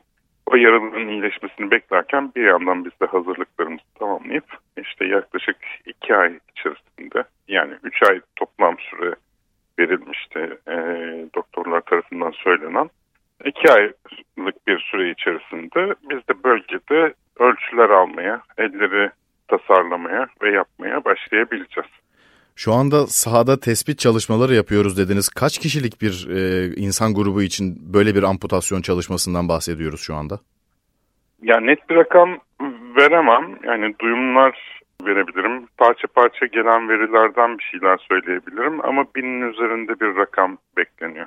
Binin üzerindeki rakamı biz çocuklar için öngörüyoruz. 5-18 yaş aralığında onu da söyleyeyim isterseniz. 5-18 yaş aralığındaki çocuklara e, el takıyoruz ve bunu her sene yenilemek üzerine bir hareket planı yapıyoruz. Yani bir çocuğa bir el takılmıyor. Çocuk büyüdüğü için e, büyüdükçe o elinin yenilenmesi, eski küçük olan elini atıp yeni elini alması gerekiyor. Ona göre bir planlama yapıyoruz. Yaptığımız robotlarla en azından kavrama hareketini yaparak bir hayata daha iyi tutunabilmelerini sağlamak istiyoruz. Şu anda en çok tasarım aşamasında destek gerekecek gibi duruyor. Bu dönem içerisinde de tasarımcılara bir çağrı yaptık. Bir grup gönüllü internet üzerinden başvurdu. Bundan sonra da başvurabilir. O başvurular açık. Bir Discord kanalımız var. Onu üzerinden belki bir hareketlenme olabilir, bir paylaşım olabilir. Ortak bir e, öğrenme çatısı oluşturmaya çalışıyoruz orada. Daha hızlı hizmet verebilmek, daha hızlı hareket edebilmek için. Tabii bunlar e, sabır isteyen konular ve vakit isteyen konular. Bir yandan derneğimizin de ana sponsorunun hala olmadığını, e, hala bu şeylerin arayışın içinde olduğumuzu da belirtmek isterim. Kar amacı gütmeyen bir kuruluş olarak böyle bir ihtiyaç gördüğümüzde bunun için ne yapabiliyorsak yapalım isteğindeyim. Yani binin üzerinde çıkacak, çıkabilecek el kaybının net rakam çıktığında bu 3000 olduğunda, 5000 olduğunda onu bilemiyoruz şu anda. Biz ama yapabildiğimiz kadarını yapmaya aday olduğumuzu söylüyoruz. Bu 3 ay denilen yani doktorların söylediği o 3 aylık bekleme süresinde e, belki rehabilitasyonda gerekecektir, e, psikolog e, psikologlarla bir çalışmada gerekecektir. Biz bunu bilemiyoruz ama bundan sonra bir hazırlık dönemi tamamlandığında bu ellerin ölçülerini almak birinci aşama. İkinci aşamada o ellerle o çocuğun dünyasını buluşturmak. Yani o çocuk eğer Fenerbahçeliyse Fenerbahçe'yi e, öne çıkarıp işte e, eğer Iron Man seviyorsa Iron Man eli yapmaya çalışıp ya da işte örümcek adam istiyorsa örümcek adam olmak gibi böyle bir e, çocuğun dünyasında dinleyerek ona özel bir el yapma niyetimiz var. Ama şimdi burada depremzedelerle bambaşka bir şey de konuşuyor olabiliriz. Çünkü o yaşanılan travmayı biz birebir anlamadan e, bu konuda da e, net bu, bunu yaparız şöyle yaparız diye konuşmayı da doğru bulamıyorum. Ama bir sonraki şeyde yani bu ellerin tasarımları yapıldı. Baskı sürecine girdi. Baskı süreci tamamlandı. Montajlar yapıldı. ipler lastikler takıldı. Konsepte uygun olarak hazırlandı. Ve çocuğa ilk kez takıldı. Takıldıktan sonra e, eğer bir şey yoksa tamamen birebir uyumluysa bir problem yok. 6 ay, 8 ay, 1 yıl o süreç içerisinde zaten arada görüşmüş oluyoruz. Büyümesini tamamladığında yeni elini takmak üzere haberleşmeye başlıyoruz. Eğer bir sorun olursa yani elin diyelim taktık ve taktığımızda işte ayak kısmı biraz kısa geldi, şurası biraz uzun geldi. O çalışmayı baştan yeniden tasarım sürecine dönerek sıfırdan bir daha çalışıp yeni çıkarıp üzerinde düzeltmeyi yapıp baskıya alıp yeniden sürece sokuyoruz. NTV Radyo Yunanistan dün hükümetin iktidara geldiği 2019'dan bu yana en kalabalık protesto gösterilerine sahne oldu. Ülke çapında 60 binden fazla kişi sokağa çıktı. Atina ve Selanik'te gece çatışma vardı. Fişekler, maytaplar patlatıldı, molotoflar atıldı.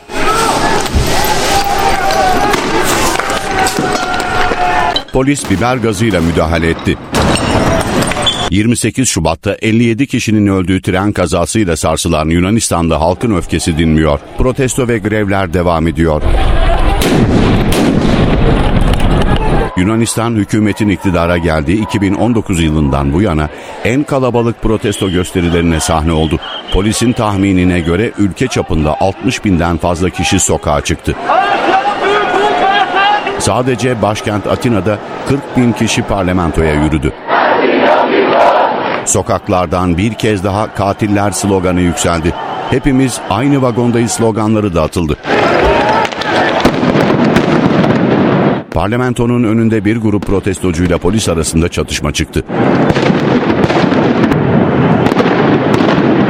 Molotof atan protestoculara polis biber gazıyla müdahale etti. Protestocular bir minibüsü ve çöp konteynerlerini ateşe verdi. Ülkenin ikinci büyük kenti Selanik'te de binler toplandı. Protestocular hükümet binasını taşladı. Demiryolu işçilerinin dönüşümlü grevi bir haftadır sürüyor. İş bırakma eylemlerinin 7. gününde demiryolu çalışanlarına şehir içi ulaşımda çalışanlar da eklendi. Başkentte metrolar, tramvaylar, otobüsler çalışmadı. Gemiler de sefer yapmadı. Yunanistan'da devlete ait demiryolu şirketi 2017 yılında özelleştirilerek İtalyanlara satılmıştı. Devlet demiryollarının satışı borç krizindeki ülkenin Avrupa Birliği ve IMF ile yaptığı kurtarma anlaşmasının maddeleri arasındaydı. Tren kazası yılların ihmalinin, yetersiz yatırımın ve eksik eleman çalıştırılmasının sonucu olarak görülüyor. Demiryolu çalışanları güvenlik protokollerinin uygulanması taleplerinin yıllarca duymazdan gelindiğini söylüyor. Rusya, Ukrayna'nın pek çok bölgesine füze ve dronlarla saldırdı. Hedef alınan yerler arasında başkent Kiev dahil kritik tüm bölgeler var. Ukrayna'da pek çok kent güne patlama sesleriyle uyandı. Başkent Kiev başta olmak üzere batıda Lviv, kuzeydoğudaki Harkov ve Karadeniz kıyısındaki Odessa füze saldırılarının hedefi oldu. Saldırılarda Lviv kentinde hayatını kaybedenler oldu. Ukrayna Hava Kuvvetleri Rusya'nın 81 füze 8 de kamikaze drone saldırısı gerçekleştirdiğini duyurdu. Açıklamada Ukrayna güçlerinin Rusya'nın fırlattığı bazı seyir füzelerini havada imha ettiği kaydedildi. Ukrayna Enerji Bakanlığı da Rusya'nın Ukrayna'nın 7 bölgesindeki enerji tesislerine saldırılar düzenlediğini açıkladı. Saldırılar sonucu Zaporijya nükleer santralinde de hasar meydana geldiği belirtildi. Ukrayna Devlet Başkanı Volodymyr Zelenski işgalcilerin sivilleri terörize ettiğini söyledi. Zelenski tüm yapabilecekleri bu. Yaptıklarının sorumluluğundan kaçamayacaklar dedi. Başkent Kiev Belediye Başkanı Vitali Klitschko kentin güneybatısının vurulduğunu duyurdu. Saldırılar sonucu kentin yarısına yakın kısmında elektrik kesintisi yaşandığı belirtildi. En yoğun çatışmaların yaşandığı Bahmut cephesinde ise durum kritik. NATO Genel Sekreteri Jens Stoltenberg, Rusya'nın büyük kayıplar vermesine rağmen kentin önümüzdeki birkaç gün içinde Rus güçlerinin eline geçebileceğini söyledi. İstanbul'da deprem riski nedeniyle Çapa ve Cerrahpaşa Tıp, Tıp Fakülteleri ile Kağıthane Devlet Hastanesi için tahliye kararı alındı.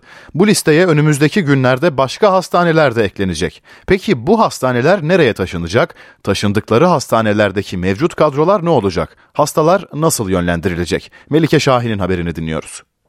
İstanbul Tıp ve Cerrahpaşa Tıp Fakülteleri deprem riski nedeniyle tahliye ediliyor. Cerrahpaşa Tıp Fakültesi, Samatya ve Taksim'deki hastanelerde, çapa olarak bilinen İstanbul Tıp Fakültesi ise Beylikdüzü ve Eyüp hastanelerinde hizmet verecek.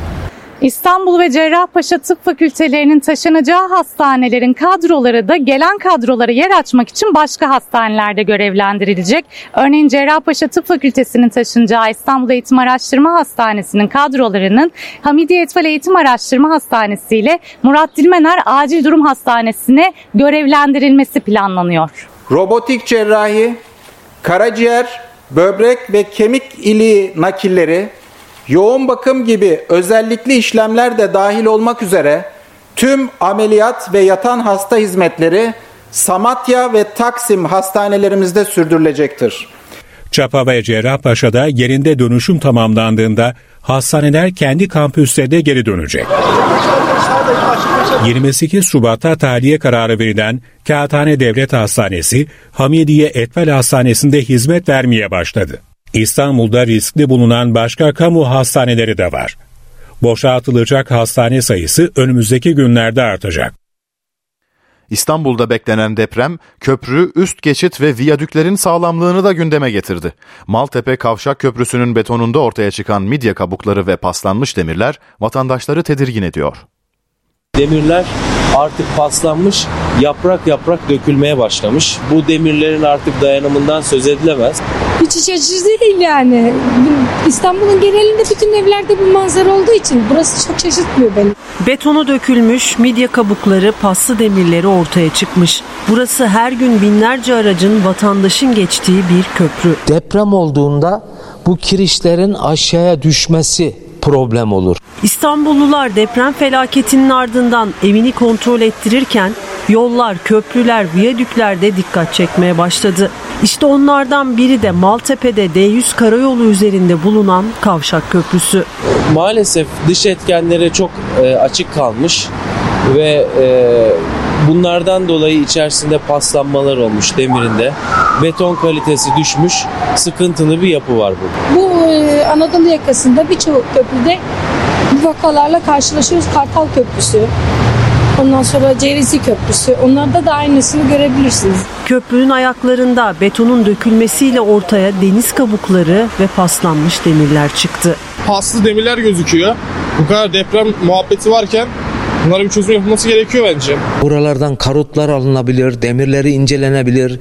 Çap eksikliği varsa, çap eksilmesi varsa, çapın kalınlığından eksilmeler varsa iyileştirme haricinde bazı yerlere güçlendirme gibi ilave onarımlar da yapılabilir. Bunlar elden geçirilirse ömrü uzun köprüler haline getirebilirsiniz. Uzmanlar köprülerin gözden geçirilip iyileştirilmesi gerektiğini vurguluyor. Bu yapı açıkçası artık çok sağlıksız durumda. Mutlaka buranın e, incelenmesi, e, güçlendirilmesi veya yeniden yapılması gerekir.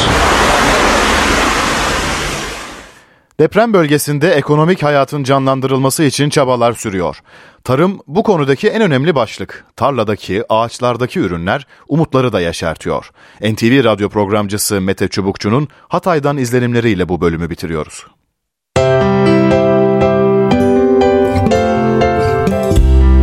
Enkazdan çıkan öyküler.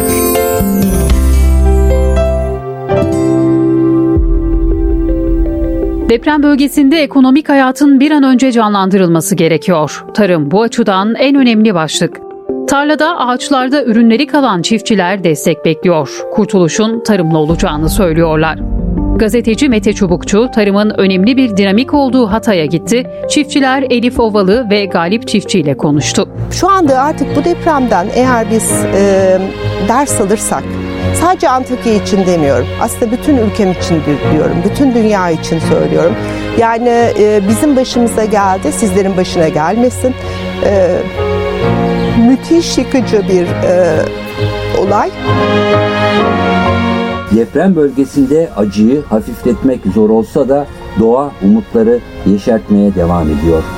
Buğday tarlası başak tutmaya, kırsal kesimde bir kenti ayağa kaldırmaya çalışıyor. O kadar e, büyük bir acı ki dostlarımız gitti, e, geçmişimiz gitti, tarihimiz gitti. Biz hep e, kendimize memleketimiz üzerinden çok anlattık. Bir şehir ki düşünün yok olduğu zaman gerçekten e, çok büyük bir e, idealiniz e, yok olmuş gibi hissediyorsunuz. Biraz kelimeler fa- çok fazla toparlanamıyor. O kadar çok duygu yüklü ki. Ama e, memleket çok önemli bir şey. Biz e, şehre memleket deriz, şehir demeyiz. Yaşanan deprem sonrası kent merkezinde ekonomi tamamen dururken köyler yaralarını sararken tarımsal ekonomiyi sürdürme çabası da devam ediyor. Çünkü tarım kentin en önemli ekonomik kaynağı. Yıkılan kentlerle birlikte kentlerin ekonomisi de çökmüş durumda. Hiçbir şey işlemiyor. Ancak Hatay'a, Antakya'ya, Amikovas'ta döndüğümüzde tarımın önemi ve tarım sektörünün bir an önce harekete geçirilmesi, kısa ve uzun vadeli planlar yapılması zorunlu gibi. Evet köylerde de büyük kayıplar var. Evleri yıkılanlar var. Hayvanlarını kaybeden, ürünlerini kaybedenler var. Ancak tarlada bir yandan da ürün bekliyor. Ve köylüler ayakta kalabilmek için bu ürünlerini bir şekilde satmaya, hasata e, katılmaya çalışıyorlar. Bu bahçede de olduğu gibi narenciye bahçelerinde toplanmayı bekleyen birçok ürün var. Ekonomik çarkların dönmesi, istihdamın sağlanması ve gerçekten üretimin artması için tarıma burada çok önemli rol düşecek gibi. İlk defa tohum, çiftçilik e, bu topraklarda e, gelişti. Amik Ovası dediğiniz zaman Türkiye'nin en önemli ovalarından biri. Sulak bir arazi.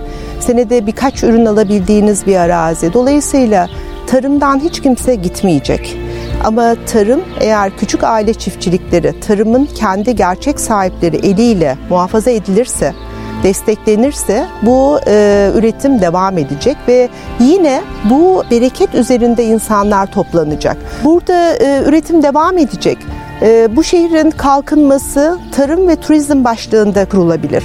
Çünkü tarımda e, biz hazırız. Tarımda çalışanların hasata sözü var. O yüzden kimse bir yere gitmedi. Yani evet traktörler zarar gördü, demirbaşlar zarar gördü falan ama arkanıza dönüp baktığınız zaman buğday tarlaları hala yemyeşil, hala mevsimini bekliyor. Diğer taraftan ürettiğimiz enginar e, artık tomurcuklar verdi ve hasatı bekliyor. Ve onunla e, meşgul olan e, çiftçi de tarlasının başında e, işte ilacını, e, gübresini, gerekli bakımlarını yapmak için hep yanında. Hatay topraklarının %55'i tarım arazisi. Şu anda sanayi benzeri sektörlerin harekete geçmesi çok zor. Çok büyük bir felaket ama bu felaketten e, müthiş bir sıçrama e, ortaya çıkabilir, bir bilinç ortaya çıkabilir. E, kırsalı e, bilimden uzak tutmamak gerekiyor. Yerinde üretim, yerinde tüketim, turizmle bu bölgelerin insanlara açılması, tarıma dayalı küçük sanayilerin olması, e, hayata dönmemiz, üretim yerlerimizi açmamız lazım ki istihdam olsun. İstihdam olursa ticaret başlasın. Ticaret demek e, hayat demek. Yani çiftçi yerinde kalırsa oradaki traktörü için e, tamir edebilecek, tamire götürebilecek bir sanayi açılırsa e, hayat başlayacak. Hayatı bir, bir an önce e, iş yerlerinin açılması için hızlı bir desteğin gerekiyor. Deprem bölgesinde birçok sorun var. Ama biraz dışarı çıktığınızda bir yanda enginar, diğer yanda buğday hasadı bekliyor. Belki bir süre sonra toplanacak. Ancak tabii ki burada çalışacak insan sorunu var. Birçok kişi tabii ki şehri terk etti ya da farklı yerlerde bulunuyor şu anda. Bunların bir an önce toplanması gerekiyor. Yeraltı sularında problem var. Su pompaları hasar görmüş durumda. Traktörler enkaz altında kalmış vaziyette. İşte bazı çiftçiler hayatı burada devam ettiriyorlar, devam ettirmeye çalışıyorlar ki bir an önce buradaki ürün kaldırılsın, istihdam sağlansın ve tarım ekonomiye katkıda bulunsun. Çünkü kentin geleceğinin belli bir kısmının tarımda yattığına inanıyorlar. Köylerdeki tarım hayatının sürmesi hayati bir konu ama kısa vadede büyük destek gerekiyor. Her şeye rağmen üretime devam etmek zorundayız. Tekrar bu tarlaya mısır ekeceğiz kısmet olursa. Ee, işçi bulamıyoruz. Ee, Birçok sorunumuz var. Ee, tedarik zincirleri kırıldı. Gübreler gelmedi. E çünkü e, e, paketleme tesislerinde ciddi zararlar var. Bu senemiz çok zor geçecek gibi gözüküyor. Burada e, çiftçinin ayağa kalkması için çok ciddi desteklere ihtiyaç var. Bu yalnız e, Ziraat Bankası'nın kredisiyle olacak işler değil. E, burada biz istihdam yaratıyoruz. Kaç kişi bizim e, arazimizde çalışıyor. Ama şu anda işçi bulmada da ciddi sıkıntılarımız var. Orta vadede ise kentin ekonomik olarak ayağa kalkması için tarımın öncelenmesi zorunlu gibi. Tarım Hatay'ın yeni döneminde en önemli istihdam ve gelir kaynağı olacak. Aksi halde bir süre sonra narenciye ürünleri ağaçta, ürünler tarlada kalacak. E, enginar ekmişiz. Enginarı toplayacağız. Nereden adam bulacağız? Paketleyeceğiz. Nasıl adam bulacağız? Narenciyelerimiz bahçede kaldı. Greyfurtlarımız vardı. Limonlarımız vardı. Satamadık. Antakya narenciye paketleme testleri açısından çok güzel, büyük bir yerdi. Fakat bütün narenciye paketleme tesisleri de maalesef depremden tamamen yerle bir oldu. Çiftçiler çok e, şehrin ekonomisine katkıda bulunuyor. E, bu herkes tarafından bilinen bir şey. Onun için çiftçimizin bir an önce ayağa kalkmasına yardım edecek ciddi tedbirlerin alınması lazım. Hatay'ı ayağa kaldırmak için herkes kendi alanında, kendi çabasıyla umutlarını diri tutmaya çalışıyor. Çünkü kenti kent yapan değerler önemli diyorlar. Ve hasat öncesi sürgün vermeye hazırlanan buğday tarlaları umutları yeşertiyor. Kurtuluşumuz burada olacak, tarımdan olacak. Çünkü tarımda bir bilgi var, kadim bir kültür var ve e, insanlar hazırlar.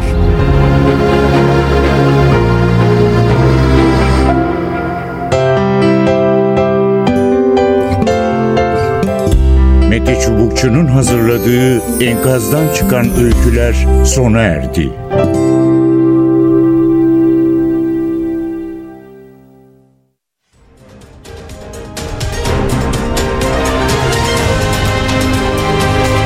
NTV Radyo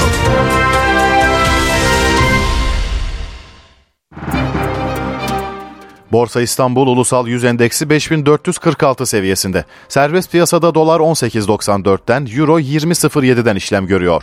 Euro dolar paritesi 1.05, ons altın 1831 dolarda. Kapalı çarşıda gram altın 1115 liradan, çeyrek altın 1843 liradan satılıyor. Brent petrolün varil fiyatı 83 dolar. Fenerbahçe Avrupa Ligi'nde çeyrek finalin kapısını aralamayı hedefliyor. Sarı lacivertliler son 16 turunun ilk maçında saat 23'te Sevilla'ya konuk olacak. Fenerbahçe Avrupa Ligi'nde çeyrek final peşinde. Sarı lacivertliler son 16 turu ilk maçında saat 23'te Sevilla deplasmanına çıkacak. Teknik direktör Jorge Jesus kupayı 6 kez kazanarak bu turnuvada rekor kıran İspanyol rakibi karşısında takımına güveniyor. Eşleşmeyi değerlendiren Portekizli çalıştırıcı final hayalini gizlemedi. Güçlü bir takımla karşılaşacağız. Ancak turu geçecek gücümüz var. Sonrasında kura şansı da yanımızda olursa her şeyi başarabiliriz. Favori değiliz ama her turda şansımız daha da artıyor. Çeyrek finalden itibaren Avrupa Ligi'nin seviyesi Şampiyonlar Ligi'ne çıkıyor. Daha önce iki kere final oynadım. Yine finale çıkmayı hayal ediyorum. Zorlu mücadele öncesinde Fenerbahçe'deki tek eksik tedavisi süren Luan Perez.